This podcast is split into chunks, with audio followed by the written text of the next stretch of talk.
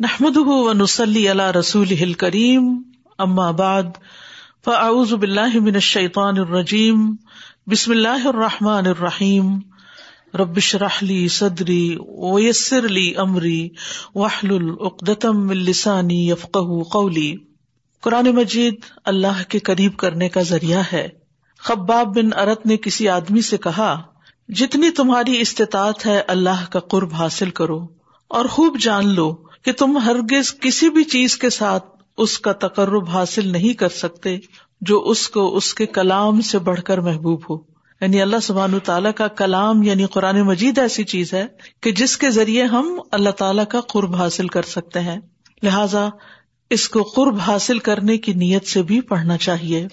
رسول اللہ صلی اللہ علیہ وسلم نے فرمایا سورت البقرا پڑھا کرو۔ اس کا پڑھنا باعث برکت ہے اور اس کو چھوڑ دینا باعث حسرت ہے۔ تو آئیے ہم پڑھتے ہیں سورت البقرا کی آیت نمبر ایک سو بیالیس سے۔ دوسرا پارا شروع ہوتا ہے۔ ارشاد باری تالا ہے۔ سیقول امن الناس ما ولاہم ما ولاہم ان قبلتی ملتی کانو علیہا قل اللہ المشرق والمغرب الا صراط مستقیم۔ لوگوں میں سے بے وقوف ضرور کہیں گے کہ ان مسلمانوں کو کس چیز نے ان کے قبلے سے پھیر دیا؟ وہ قبلہ جس پر یہ تھے۔ کہہ دیجیے مشرق اور مغرب اللہ ہی کے ہیں۔ وہ جس کو چاہتا ہے سیدھے رستے کی طرف ہدایت دیتا ہے۔ رسول اللہ صلی اللہ علیہ وسلم جب مکہ میں نماز پڑھتے تھے تو کعبہ اور بیت المقدس دونوں کو اپنے سامنے رکھتے تھے یعنی اس جہد پر نماز پڑھتے تھے۔ پھر اس کے بعد ہجرت کر کے جب آپ مدینہ پہنچے، تو تقریباً سولہ یا سترہ ماہ تک بیت المقدس ہی کی طرف منہ کر کے نماز پڑھتے رہے، کیونکہ وہ قبلہ بہت سے امبیا کا قبلہ رہا تھا۔ پھر اللہ سبحان تعالیٰ کی طرف سے آپ کو بیت اللہ شریف کی طرف منہ کرنے کا حکم دیا گیا۔ اس پر یہود، منافقین اور مشرقین سبھی نے اعتراض شروع کر دیے کہ اگر وہ پہلا قبلہ درست تھا تو اسے بدلنے کی کیا ضرورت تھی، اور اگر یہ درست ہے تو اتنی دیر پھر اس طرف کیوں منہ کیے رکھا؟ تو اس کا جواب اللہ تعالیٰ نے دیا یہ لوگ اپنی ناسمجھی، بے وقوفی کی وجہ سے ایسی باتیں کر رہے ہیں۔ مشرق یا مغرب کی اپنی کوئی حیثیت نہیں۔ کہ ان کی طرف منہ کرنا باعث ثواب ہے۔ مثلاً کوئی شخص یہ کہے کہ میں اس وقت مشرق کی طرف منہ کر کے کھڑا ہوں کیونکہ مشرق کی طرف منہ کرنا زیادہ ثواب کی بات ہے، تو اس بات کی کوئی حقیقت نہیں، کوئی حیثیت نہیں۔ کیونکہ ساری جہتیں تو اللہ ہی کی ہیں۔ اصل بات کسی بھی ڈائریکشن کو سامنے رکھنا اور کسی بھی چیز کی طرف منہ کرنا، اس کے پیچھے اللہ کا حکم ہوتا ہے، جس کو ماننے کا اجر و ثواب ملتا ہے۔ اللہ کی فرما برداری ہوتی ہے، اللہ کی اطاعت ہوتی ہے، جس سے انسان اجر پاتا ہے۔ مشرق و مغرب دونوں کا مالک اللہ ہی ہے۔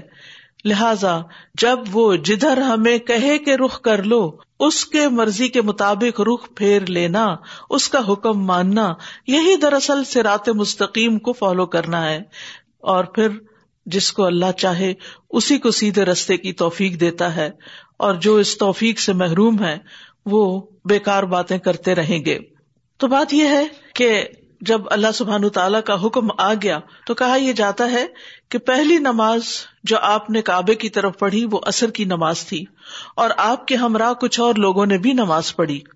پھر ان میں سے ایک شخص نکلا جس نے آپ کے ساتھ نماز پڑھی تھی اور اس کا گزر کسی مسجد والوں کے پاس سے ہوا۔ وہ بیت المقدس کی طرف منہ کیے ہوئے نماز پڑھ رہے تھے رکو کی حالت میں تھے۔ اس نے کہا، میں اللہ کو گواہ بنا کے کہتا ہوں کہ میں نے رسول اللہ صلی اللہ علیہ وسلم کے ہمراہ مکہ کی طرف رخ کر کے یعنی کعبہ کی طرف رخ کر کے نماز پڑھی ہے۔ یہ سنتے ہی لوگ جس حالت میں تھے رکو میں تھے، تو رکو کی حالت میں ہی بیت اللہ کی طرف پھر گئے۔ اور یہ بالکل اپوزٹ ڈائریکشن پہ تھا یعنی شمال سے بالکل جنوب کی طرف انہوں نے رخ کر لیا۔ تو اس پر اللہ سبحان تعالیٰ فرماتے ہیں کہ ان قریب بے وقوف یہ اعتراض کریں گے کہ ان کے قبلے سے انہیں کس نے پھیر دیا؟ جس پر یہ تھے، تو کہہ دیجیے کہ مشرق و مغرب اللہ کا ہے۔ یہ یشا سے رات مستقیم۔ جس کو چاہتا ہے وہ توفیق دیتا ہے، جس کو چاہتا ہے وہ سیدھی راہ دکھا دیتا ہے۔ اور انسان کی خوش قسمتی اسی میں ہے کہ اسے اپنی اس زندگی میں سیدھی راہ نصیب ہو جائے اور پھر اس پر چلنے کی توفیق بھی۔ اور جیسا کہ ہم جانتے ہیں کہ سیدھا راستہ وہ راستہ ہے کہ جو اللہ کا بتایا ہوا راستہ ہے، ہماری خواہشات کا بتایا ہوا نہیں۔ اور راستے سے مراد یہاں طریقہ زندگی ہے۔ اور اس سے ایک یہ بات بھی پتہ چلتی ہے کہ کسی بھی چیز کے اندر تبدیلی جو ہوتی ہے، وہ عام طور پر نفسوں پہ بڑی بھاری گزرتی۔ کسی کام کا وقت بدل جائے، موسم بدل جائے، گھر موو کرنا پڑ جائے نیبرہڈ چینج ہو جائے، عام طور پر بھی ہماری زندگیوں میں یعنی تبدیلی کو ایکسپٹ کرنا اتنا آسان نہیں ہوتا۔ لیکن، خاص طور پر اگر دین کے معاملے میں ایک طریقے پر ہوں ہم، اور پھر اس کے بعد ہمیں کہا جائے کہ اب نے یہ نہیں، یہ کرو۔ ساری زندگی مثلاً اگر ہم نے غلط رکو کیا ہے، اور اب ہمیں بتایا جائے کہ نہیں یہ رکو میں اپنے آپ نے پیٹ بھی سیدھی رکھنی ہے، سر بھی اس کے برابر رکھنا ہے، تو وہ ہمارے لیے ایکسپٹ کرنا، اس نئے طریقے پہ آنا ایک مشکل کام ہوگا۔ لیکن جب انسان یہ سوچ لیتا ہے کہ یہ اللہ کا حکم ہے، اور مجھے تو اللہ کو راضی کرنا ہے، تو پھر اسے دیر نہیں لگتی۔ وہ اسی طرف گھوم جاتا ہے، کیونکہ اس کے دل میں اصل میں اللہ کی رضا کی طلب ہوتی ہے، جو اس اطاعت پر اس کو اکساتی ہے۔ پھر فرمایا و کدا علی کجا اللہ کم امتم وسط تکون شہدا شہدا الناس و یقون رسول علیہ کم شہیدا وما جعلنا القبلة التي كنت عليها إلا لنعلم من يتبع الرسول ممن ينقلب على عقبيه وإن كانت لكبيرة إلا على الذين هدى الله.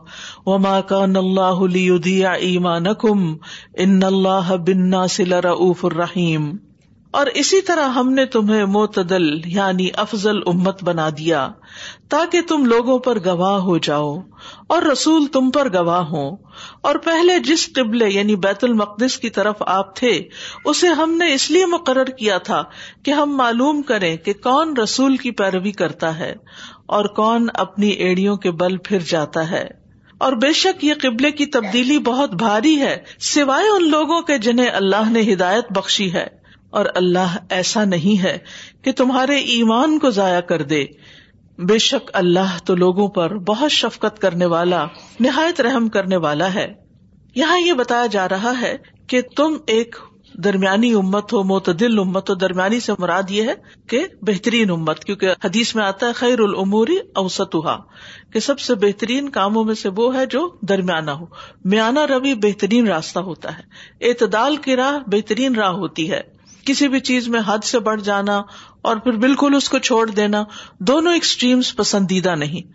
تو امت مسلمہ کو یعنی ہمیں درمیانی امت کہا گیا کہ جس میں ہر چیز میں اعتدال ہے۔ مثلاً آپ دیکھیں کہ یہود نے عیسیٰ علیہ السلام کا انکار کر دیا۔ ان کو پیغمبر ہی نہیں مانا۔ اور نسارا نے کیا کیا؟ ان کو اللہ کا بیٹا بنا دیا۔ تو یہ دونوں ایکسٹریمز ہیں۔ مسلمان کیا سمجھتے ہیں کہ وہ کیا ہے اللہ کے پیغمبر ہیں، اللہ کے رسول ہیں۔ تو اسی طرح تہارت کے معاملے میں، عبادات کے معاملے میں، باقی چیزوں کے معاملے میں بھی ہمیں جو احکامات ہمارے دین میں دیے گئے ہیں، ان میں انسانی فطرت کو، انسانی ضرورت کو، انسانی خواہشات کو مد نظر رکھ کر بنایا گیا ہے کہ نہ تو یہ کہا گیا کہ بالکل اپنی کوئی خواہش پوری ہی نہ کرو، ہر کام ہی خواہش کے خلاف کرو، اور نہ یہ کہا گیا کہ تم خواہشات ہی کے پیچھے چلتے رہو اور انہیں کو اپنا دین بنا لو، بلکہ اصل چیز کیا ہے؟ اللہ کی اطاعت اور اللہ کی عبادت۔ تو ہم نے تمہیں درمیانی امت بنایا۔ لتکون شہدا الناس۔ اور ویسے بھی یہود اپنی کتابوں میں پڑھتے تھے کہ محمد صلی اللہ علیہ وسلم کی امت جو ہوگی، ان کا قبلہ بیت اللہ ہی ہوگا۔ اور پھر یہاں فرمایا کہ تمہیں یہ سینٹر آف دا ورلڈ یعنی بیت اللہ شریف جو قبلہ تمہیں دیا گیا ہے، تو تمہیں ایک مرکزی حیثیت دی جا رہی ہے۔ کیونکہ امت مسلمہ کو اب دنیا میں لیڈرشپ کا رول دیا گیا اور اس گھر کو ساری دنیا کے مسلمانوں کے لیے ایک مرکز بنا دیا گیا۔ لتکون شہدا الناس۔ یہ سب کچھ تمہیں کیوں دیا جا رہا ہے؟ تاکہ تم لوگوں پر حق کی گواہی دو۔ یعنی لوگوں کو صحیح رستہ بھی بتاؤ اور پھر قیامت کے دن بھی جب امبیا کی امتیں ان کو جٹلا دیں گی تو تم ان کے حق میں گواہی دو گے۔ وہ یقون رسول علیہ کم شہیدا اور رسول تم پر گواہ ہو وما جا القبل تلتی کنتا الحا اللہ لینا علم رسول اور جس قبلے پر آپ تھے پہلے، اور پھر اسے تبدیل کر دیا گیا، تو یہ تبدیلی اس لیے عمل میں آئی تاکہ ہم یہ دیکھ لیں کہ کون رسول کی پیروی کرتا ہے۔ یہ ایک ٹیسٹ تھا، یہ ایک ایکسرسائز تھی، یہ ایک امتحان تھا۔ یہ دیکھنے کے لیے کہ سچا دین دل میں کس کے اترا ہے؟ اصل مسلمان کون ہے؟ جو رسول کی پیروی کرے یا اس سے منہ موڑ جائے؟ اللہ رسول قلب عقبئی اس سے جو اپنی دونوں ایڑیوں پر پھر جائے۔ وہ انکانت لکبیرتن اللہ الدین حد اللہ اور بے شک یہ قبلے کی تبدیلی بہت بھاری ہے، سوائے ان لوگوں کے جنہیں اللہ نے ہدایت بخشی ہے۔ یعنی جن کو اللہ نے توفیق دی۔ ہدایت دو طرح کی ہوتی ہے نا، ہدایت توفیق اور ہدایت ارشاد۔ تو جس کو اللہ نے توفیق دے دی، جس کو اللہ نے رہنمائی دے دی، جس کے لیے آسان کر دیا، ان کے لیے کچھ بھی مشکل نہیں۔ اللہ کا حکم ہے، اس طرف رخ کر لو، ادھر کر لیا، پیچھے کو کر لو، پیچھے کو کر لیا۔ کیا کوئی فرق ہی نہیں پڑتا؟ کوئی اعتراض ہی نہیں، کوئی مشکل ہی نہیں۔ یعنی ہماری زندگی میں عبادت کی اصل روح کیا ہے؟ اللہ اور اس کے رسول کی بات ماننا خوشبو کے ساتھ خزو کے ساتھ آجزی کے ساتھ، اور محبت کے ساتھ ان احکامات کو تسلیم کرنا۔ اور اللہ ایسا نہیں کہ تمہارے ایمان کو ضائع کر دے، کیونکہ لوگوں کے اندر یہ فکر پیدا ہوئی کہ اتنا عرصہ جو لوگ بیت المقدس کی طرف منہ کر کے نماز پڑھتے رہے اور پھر وہ قبلہ تبدیل ہونے سے پہلے ہی فوت ہو گئے تو ان کی نمازوں کا کیا ہوگا؟ کیونکہ اب یہ ضروری تھا کہ قبلے ہی کی طرف منہ کر کے نماز پڑھی جائے تو نماز قبول ہوگی۔ تو بتایا گیا کہ اللہ تعالیٰ تمہارے ایمان یعنی تمہاری نمازوں کو ضائع کرنے والا نہیں۔ تو یہاں اس آیت میں ایمان نماز کے لیے لفظ استعمال ہوا ہے، جس سے یہ پتا چلتا ہے کہ ایمان مکمل ہی نہیں ہوتا جب تک انسان نماز کی پابندی نہ کرے۔ نماز انسان کے ایمان کا اظہار ہے۔ بے شک اللہ تو بہت شفقت کرنے والا ہے لوگوں پر، نہایت رحم کرنے والا ہے۔ تو بہرحال اس سے یہ پتا چلتا ہے کہ ہماری امت کو اللہ سبحان تعالیٰ نے ایک عزت بخشی ہے۔ ہمیں اب اس عزت کا پاس رکھنا چاہیے اور ہمیں وہ کام کرنے چاہیے کہ ہم لوگوں کی رہنمائی کا کام کریں۔ نہ کہ ان کے پیچھے چلنے لگے وہ ہمارے طریقوں کو اپنائے نہ کہ ہم ان کے طریقوں کو اپنائے اور پھر آپ دیکھیے کہ قیامت کے دن بھی محمد صلی اللہ علیہ وسلم کی امت کی الگ ہی شان ہوگی، لیکن یہ اسی وقت ہوگی جب آپ واقعی اللہ کے رسول کی سچی پیروی کرنے والے ہوں گے۔ اگر دنیا میں آپ ان کے پیچھے ہیں، ان کی اطاعت کرتے ہیں، ان کا اتباع کرتے ہیں، تو ہی آپ قیامت کے دن ان کے ساتھ ہوں گے۔ اور پھر آپ دیکھیے کہ اللہ سبحان تعالیٰ دین کے معاملات میں انسان کو آزماتا بھی ہے، اس کا امتحان بھی لیتا ہے۔ تو یہاں دراصل صحابہ کا ایک طرح سے امتحان ہوا تھا کہ حکم سنتے ہی مانتے ہیں یا نہیں۔ اور آپ دیکھیں کہ ان کا ایمان کیسا تھا۔ سبحان اللہ، نماز کی حالت میں۔ اور نماز میں بھی کھڑے ہو کے اگر آپ کو رخ بدلنا پڑے تو ذرا مشکل ہی ہوتا ہے۔ یعنی اگر آپ کچن میں کوئی کام کر رہے ہوتے ہیں نا، تو ایک دم پیچھے سے کوئی آپ کو آواز دے تو پلٹنا تو ٹائم لگتا ہے۔ جو جو عمر زیادہ ہوتی ہے، اور زیادہ ٹائم لگتا ہے پیچھے پلٹ کے دیکھنے سے کہ کیا کون بلا رہا ہے، کیا کام ہے۔ اور کہا یہ کہ رکو کی حالت میں۔ انہوں نے یہ بھی انتظار نہیں کیا کہ اچھا ذرا کھڑے تو ہونے دو۔ نہیں، آ گیا حکم۔ اسی وقت دیر اینڈ دین ہمارا کیا حال ہوتا ہے؟ جب کوئی حکم ہم سنتے ہیں، دن میں پانچ دفعہ تو آزان ہوتی ہے، حیا الصلاح، حیا الفلاح۔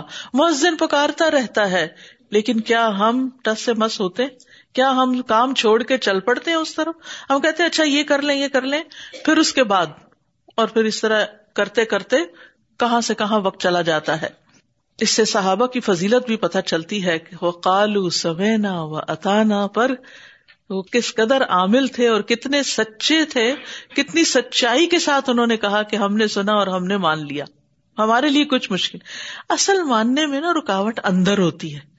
جب اندر ایمان ہوتا ہے، اندر دل نرم ہوتا ہے، تو پھر اطاعت کچھ مشکل کام نہیں۔ اندر اگر محبت ہو، کیونکہ محبت انسان کے لیے بڑے بڑے مشکل ترین کاموں کو آسان کر دیتی ہے۔ اور پھر اسی طرح کہتے ہیں کہ جہاں جہاں جس جس کو بھی حکم ملتا گیا، انہوں نے اسی طرح قبلہ تبدیل کر لیا۔ اور پھر اس شاید سے نبی صلی اللہ علیہ وسلم کی اتباع کی اہمیت کا بھی پتہ چلتا ہے۔ قرآن مجید میں ایک اور جگہ اللہ سبحانہ تعالیٰ فرماتے ہیں کل ان کن تم تو اللہ فتبعونی یحببکم اللہ ویغفر لکم ذنوبکم کہہ دیجیے اگر تم اللہ سے محبت رکھتے ہو، ہم میں سے ہر ایک یہ دعویٰ کرتا ہے کہ ہمیں اللہ سے بڑی محبت ہے۔ اور صرف ہم ہی نہیں، بہت سی امتیں اور بھی کرتی ہوں دنیا میں جو بھی اللہ کو مانتے ہیں، وہ یہ دعویٰ کرتے ہیں کہ ہم اللہ سے محبت کرتے لیکن اللہ سبحان تعالیٰ نے اس محبت کا ایک ٹیسٹ رکھ دیا ہے۔ ہر محبت کا ایک امتحان ہوتا ہے۔ تو اللہ سے محبت کا امتحان کیا ہے کہ تم رسول صلی اللہ علیہ وسلم کی پیروی کرنے، ان کو فالو کرنے میں کتنے سچے ہو۔ اور کتنی پیروی کرتے ہو۔ اور یہ ہم سب کا ایک امتحان ہے۔ جتنی جتنی ہماری نبی صلی اللہ علیہ وسلم کے طریقوں کی پیروی ہے، اسی درجے کی ہماری محبت اللہ کے ساتھ ہے۔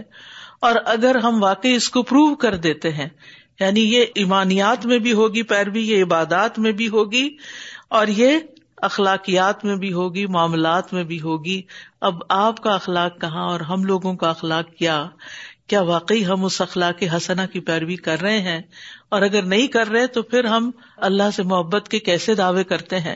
تو جتنی بھی ہمارے اندر استطاعت ہے، ہمارے اندر جتنی بھی طاقت ہے، ہمیں اس چیز کا خیال رکھنا چاہیے کہ نہیں، یہ میرے لیے سب سے زیادہ اہم ہے۔ ایک طرف دنیا کے لوگوں کی خواہشات ہوتی ہیں پیئر پریشر ہوتے ہیں، لوگ ہم سے کچھ مطالبے کرتے ہیں، ہمارے خاندان کے لوگ، ہمارے دوست، احباب، معاشرہ، سوسائٹی، جس ملک میں رہتا ہے انسان، وہاں کے کچھ تقاضے ہوتے ہیں۔ لیکن انسان کو ہمیشہ یہ دیکھنا چاہیے کہ اس وقت مجھے وہ نہیں کرنا جو لوگ کر رہے ہیں۔ مثال کے طور پر جیسے کھانا ہی کھانا۔ تو دائیں ہاتھ سے کھانا ایک سنت ہے۔ آپ نے اس کی تاکید بھی کی ہے۔ لیکن اگر آپ یہ نہیں، اس وقت تو مجھے آکورڈ لگتا ہے۔ سبھی لوگ کانٹے سے بائیں ہاتھ سے کھا رہے ہیں اور میں دائیں ہاتھ سے کھانا شروع کر دوں تو نہیں۔ اس وقت یہی تو آپ کا امتحان ہے۔ اگر آپ کی جگہ صحابہ ہوتے تو وہ کیا کرتے؟ لوگوں کو دیکھ کر اپنا طریقہ بدل لیتے۔ ہاں؟ ایک صحابی تھے، وہ کسی بادشاہ کے دربار میں گئے تو کچھ کھا رہے تھے، ان کے ہاتھ سے کچھ گرا۔ تو انہوں نے اٹھا کے صاف کر کے اس کو کھا لیا تو کسی نے ان کو کہا کہ وہاں تم نے یہ حرکت کی تو کہا کہ کیا میں ایک انسان کی خاطر، ایک دنیا کے بادشاہ کی خاطر اللہ کے رسول صلی اللہ علیہ وسلم کی سنت کو ترک کر دوں؟ کیونکہ حکم یہی ہے نا کہ اگر کھاتے ہوئے کچھ گر جائے، اس کو صاف کرو اور کھا لو۔ یعنی انسان کے اندر ایک آجزی ہونی چاہیے، اللہ کے رسک کو ضائع نہیں کرنا چاہیے۔ ہاں؟ تو کیا میں انسانوں کی خاطر اپنے نبی کی سنت کو چھوڑ دوں؟ تو بہت دفعہ ایسا ہوتا ہے نا، ہمیں پتا ہوتا ہے یہ دین کا حکم ہے لے کے کہتے ہیں لوگ کیا کہیں گے؟ تو یہ لوگوں کا ڈر نکلنا چاہیے، کیونکہ لوگ نہیں بڑے اللہ کے رسول بڑے ہیں، ان کا مقام زیادہ بڑا ہے۔ لوگ نہیں بڑے اللہ سبحان تعالیٰ سب سے بڑا ہے، جس کی بڑائی کا ہم ہر وقت اقرار کرتے ہیں، اللہ اکبر اللہ اکبر، نمازوں میں اور اس کے علاوہ بھی۔ تو واقعی اللہ کو بڑا ماننا چاہیے۔ اور پھر یہ ہے کہ جو ایسا کرے گا، اللہ اس کی عبادتوں کو، اس کے جذبوں کو کبھی بھی ضائع نہیں کرے گا۔ کیوں؟ ان اللہ بن ناصل رعف الرحیم۔ بے شک اللہ سبحان و تعالیٰ بندوں پر بڑا ہی رحم فرمانے والا، شفقت فرمانے والا بہت مہربان ہے۔ رفت اور رحمت دو چیزیں یہاں استعمال ہوئی ہیں۔ رفت کہتے ہیں شدید رحمت کو، باپ والی شفقت کو۔ اور رحیم رحم سے ہے ماں والی شفقت جیسے ہوتی ہے۔ اللہ سبحانہ تعالیٰ ہر مثال سے اعلیٰ ہے۔ یہاں میں صرف لفظوں کی وضاحت کر رہی ہوں کہ دونوں میں فرق کیا ہے۔ پھر فرمایا، قد نرا تقلب وجهك في السماء فلنولينك قبلة ترضاها فول وجهك شطر المسجد الحرام وحيث ما كنتم فولوا وجوهكم شطره وإن الذين أوتوا الكتاب ليعلمون أنه الحق من ربهم وما الله بغافل عما يعملون یقیناً ہم آپ کے چہرے کا بار بار آسمان کی طرف اٹھنا دیکھ رہے ہیں۔ سو ہم ضرور آپ کو اسی قبلے کی طرف پھیر دیں گے جسے آپ پسند کرتے ہیں۔ تو آپ اپنا چہرہ مسجد حرام کی طرف پھیر لیں۔ اور تم سب بھی جہاں کہیں ہو، بس اسی کی طرف اپنے چہرے کو پھیر لو۔ اور بے شک جن لوگوں کو کتاب دی گئی ہے، وہ خوب جانتے ہیں کہ یقیناً وہ ان کے رب کی طرف سے حق ہے، اور اللہ اس سے ہرگز غافل نہیں جو وہ کر رہے ہیں۔ نبی صلی اللہ علیہ وسلم کو یہ بات معلوم تھی کہ آخری نبی کا قبلہ جو ہے وہ بیت اللہ شریف ہے۔ لہذا آپ اس انتظار میں تھے کہ کب اللہ تعالیٰ کا حکم آتا ہے۔ تو یہاں فرمایا کہ ہم آپ کے چہرے کا بار بار آسمان کی طرف اٹھنا دیکھ رہے ہیں، ہمیں معلوم ہے کہ آپ کو اس کا انتظار ہے۔ ہم ان قریب آپ کو اس کی طرف پھیر دیں گے جس کو آپ پسند کرتے ہیں۔ تو لو، اب حکم آ گیا کہ آپ اپنا چہرہ پھیر لیں۔ اور پھر یہ کہ صرف مدینہ میں ہی نہیں، جہاں بھی تم ہو یعنی پوری دنیا میں، مشرق یا مغرب میں، افریقہ میں یا امریکہ میں، کہیں پر بھی ہو، جہاں بھی تم عبادت کرو گے، اپنے چہرے کو مسجد حرام ہی کی طرف پھیرو گے۔ اور جہاں تک لوگوں کے اعتراضات کا تعلق ہے، اہل کتاب کے اعتراضات مشرقین کے اعتراضات اور لوگوں کے منافقین کے اعتراضات۔ تو بات یہ ہے کہ جن لوگوں کو کتاب دی گئی ہے، ان کو تو اچھی طرح پتا ہے کہ یہ بات بالکل برحق ہے۔ نبی صلی اللہ علیہ وسلم نے اپنی مرضی سے یہ رخ نہیں پھیرا، یہ اللہ ہی کا حکم ہے اور اللہ اس سے غافل نہیں جو تم کر رہے ہو۔ تو بہرحال یہاں پر قبلہ رخ ہونے کا حکم دے دیا گیا۔ امام ابن قیم کہتے ہیں، بندے کو حکم دیا گیا ہے کہ وہ منہ موڑنے اور اراض کرنے کی جن حالتوں میں تھا، ان سے نکل کر اللہ کے محترم گھر کی طرف اپنے چہرے کے ساتھ رخ کرے۔ تو یہ دراصل سمبولک ہے ایک طرح سے۔ یعنی اس سے سبق کیا ملتا ہے کہ انسان عام زندگی میں کسی بھی سچویشن کسی بھی کنڈیشن میں ہے، تو جو ہی اللہ کا حکم یاد ہے تو فوراً اپنا رخ اللہ کی طرف کر لے، اللہ کی بات مان لے۔ اور اس کے ساتھ ساتھ اپنے دل کو بھی اللہ کی طرف متوجہ کرے۔ یعنی صرف اللہ کے گھر کی طرف جسم کے ساتھ ہی متوجہ نہ ہو، بلکہ دل کے ساتھ ہو۔ پھر اس کے سامنے ایسا کھڑا ہو جیسے کوئی ذلیل ہے آجزی کرنے والا ہے، مسکین ہے، اپنے آکا سے شفقت کا طلبگار ہے۔ اور اپنے آپ کو اس کے حوالے کرتے ہوئے، سپرد کرتے ہوئے، سر کو جھکاتے ہوئے، دل میں رکت تاری کرتے ہوئے، نظر کو جھکاتے ہوئے اپنے ہاتھوں کو ڈال دے۔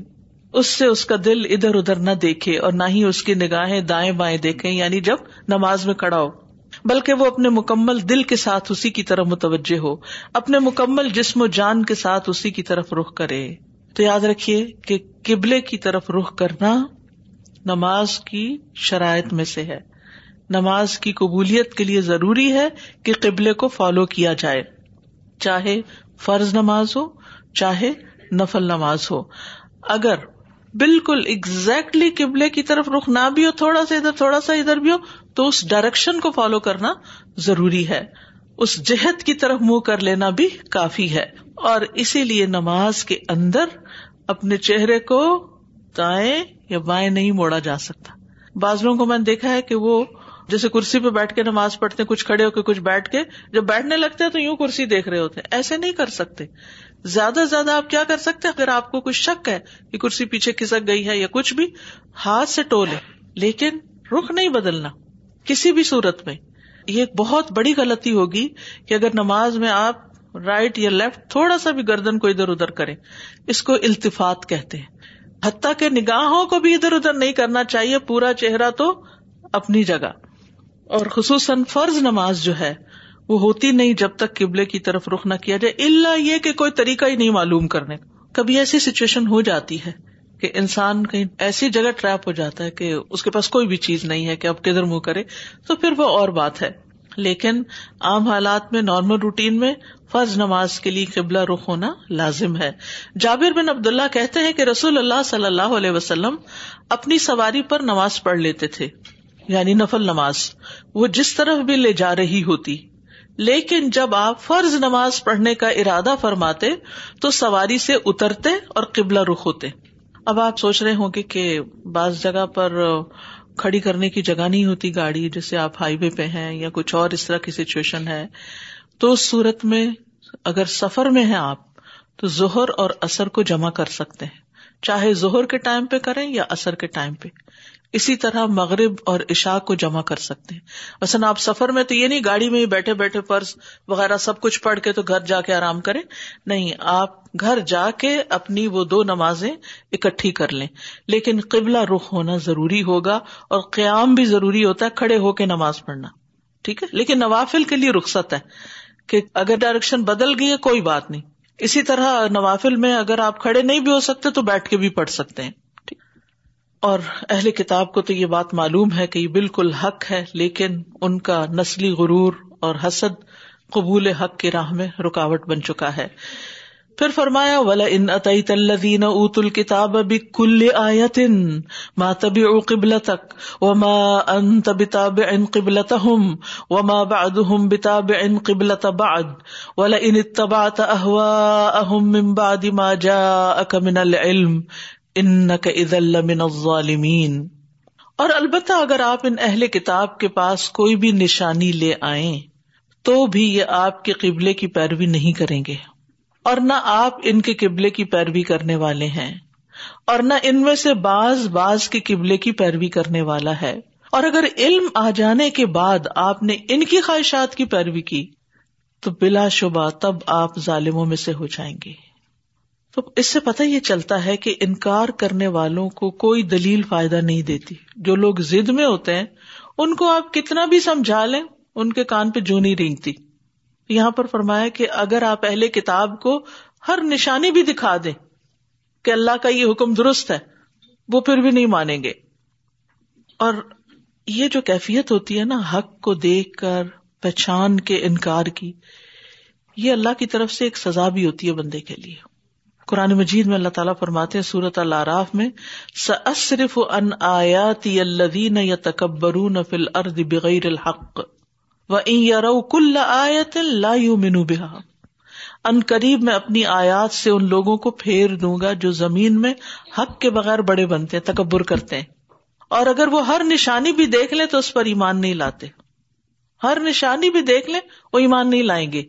تو یہ جو تکبر ہوتا ہے نا انسان کے اندر کہ میری عقل بڑی ہے، میں زیادہ پڑھا لکھا ہوں، میں زیادہ سمجھدار ہوں، میرا ایکسپوجر زیادہ ہے، مجھے زیادہ پتا ہے، یہ چیز انسان کو حق قبول کرنے میں رکاوٹ بن جاتی ہے۔ اس سے بچنا چاہیے۔ کیا کوئی انسان آپ نے دنیا میں ایسا دیکھا جس کا علم ہنڈریڈ پرسینٹ پرفیکٹ ہو، وہ سبھی کچھ جانتا؟ ہو کسی بھی فیلڈ میں آپ دیکھ لیں۔ ماہر سے ماہر ڈاکٹر کے پاس جا کے بھی آپ کہتے ہیں سیکنڈ اوپین بھی لے لینا چاہیے۔ بلکہ وہ خود بھی اور اور سے کنسلٹ کرتے رہتے۔ یعنی ٹاپ کلاس فزیشین کے پاس بھی جائیں تو بازو کا تو اس کو بیماری سمجھ نہیں آتی آپ کی۔ وہ کہتا ہے کہ اچھا اس کو فلاں سے کنسلٹ کر لیا، جب یہ ٹیسٹ کرا وہ ٹیسٹ کتنے ٹیسٹ کرواتے ہیں؟ اگر صرف ان کا علم ہی کافی ہوتا تو مزید ضرورت نہ ہوتی۔ تو اسی طرح ہر شعبے کے اندر ہے۔ لیکن جن لوگوں کو ماننا نہیں ہوتا، ان کو سارے پروف بھی مل جائے، وہ پھر بھی نہیں مانیں گے۔ مثلا اگر ایک شخص کو کینسر ہو اور اس کے سارے ریزلٹ بھی بتا رہے ہو کہ کینسر ہو، پھر بھی وہ نہ مانے، وہ کہ میں تو نہیں مانتا۔ آپ کیسے منوائیں گے اس کو؟ ہے کوئی طریقہ؟ گلا گھونٹ کے تو نہیں منوا سکتے آپ کسی کا۔ تو یہی حال یہاں پر ہے کہ ان کو دلائل کام نہیں آتے۔ اور پھر اللہ سب تعالیٰ فرماتے ہیں کہ ان کو چھوڑے یہ تو آپس میں بھی ایک دوسرے کی پیروی کرنے والے نہیں ہے ایک دوسرے کی قبلوں کو فالو نہیں کرتے۔ یہود کا قبلہ سخر بیت المقدس تھا اور عیسائیوں کا بیت المقدس کا شرقی جانب، جہاں حضرت مریم تھی۔ اور وہ دونوں بھی اپنا اپنا الگ قبلہ رکھتے تھے، وہ اس پر بھی متفق نہیں تھے۔ تو آپ کے ساتھ کیا متفق ہوں گے؟ تو اس لیے ان کو چھوڑیے۔ اور ان کی خواہشات کی پیروی نہ کیجیے۔ خواہشات ہوتی ہیں اکول ٹو دلائل۔ آپ کے پاس دلائل ہیں، آپ کے پاس اللہ کا حکم ہے۔ اور یہ صرف اپنی خواہشات کی پیروی کر رہے ہیں۔ تو یاد رکھیے زندگی میں جب کبھی آپ کو کسی کو بھی فالو کرنا ہو، تو ضرور سوچیے کہ میں کسی کی ومز اور وشز کو فالو کر رہا ہوں یا پھر اس کے ڈیزائر کے پیچھے ہوں یا اپنے ڈیزائر کے پیچھے ہوں یا پھر علم اور دلیل کو فالو کر رہا ہوں۔ کس چیز کے ساتھ میں زندگی بسر کر رہا ہوں؟ تو صرف ایک دین اسلام ہی ایسا دین ہے جس میں کوئی تبدیلی نہیں ہوئی اور اس میں جو بھی حکم آپ کو کسی بھی کام کے کرنے کا دیا جاتا ہے، اس کے پیچھے گہری حکمتیں اور اس کے ساتھ ساتھ سچائی بھی موجود ہے کہ وہ واقعی اللہ کی طرف سے آیا ہے۔ اور پھر یہاں عمومی طور پر بھی علم والوں کو خواہشات کی پیروی سے منع کیا گیا ہے کہ جب ایک حق بات پتا چل جائے تو اسی کو اختیار کیا جائے، ورنہ خواہشات میں پڑنے سے دین کا نقصان ہو جاتا ہے۔ رسول اللہ صلی اللہ علیہ وسلم نے ایک دن فرمایا، تمہاری اس وقت کیا کیفیت ہوگی جبکہ دین خلط ملت ہو جائے گا یعنی دین میں اپنی پسند کی باتیں شامل کر لی جائیں گی۔ خواہشات کا غلبہ ہوگا، بھائی بھائی میں اختلاف ہوگا اور بیت العتیق یعنی خانہ کعبہ کو آگ لگا دی جائے گی یعنی اس قدر فتنے حد سے بڑھ جائیں گے۔ نبی صلی اللہ علیہ وسلم نے فرمایا، مجھے تمہارے متعلق سب سے زیادہ اندیشہ ان خواہشات کا ہے جن کا تعلق پیٹ اور شرم گاہ سے ہے کہ یہ دو خواہشات میں تم حلال حرام کی پرواہ نہیں کرو گے اور اپنی مرضی پر چلنے کی گمراہی کا بھی اندیشہ ہے۔ تو اس دنیا میں اصل امتحان ہمارا کیا ہے؟ کہ ہم اپنی مرضی پہ چلتے ہیں یا رب کی مرضی پہ چلتے ہیں؟ اپنی مرضی پہ چل کے اپنے آپ کو راضی کر لیتے ہیں، خوش ہو جاتے ہیں؟ رب تو خوش نہیں ہوتا۔ رب کو راضی کرنے کے لیے رب کی رضا کے کام اختیار کرنا ضروری ہے۔ اور پھر یہاں کہا گیا کہ آپ ظالموں میں سنگے نوز بلا نبی صلی اللہ علیہ وسلم خواہشات کی پیروی نہ کرتے تھے، نہ کرنے والے تھے۔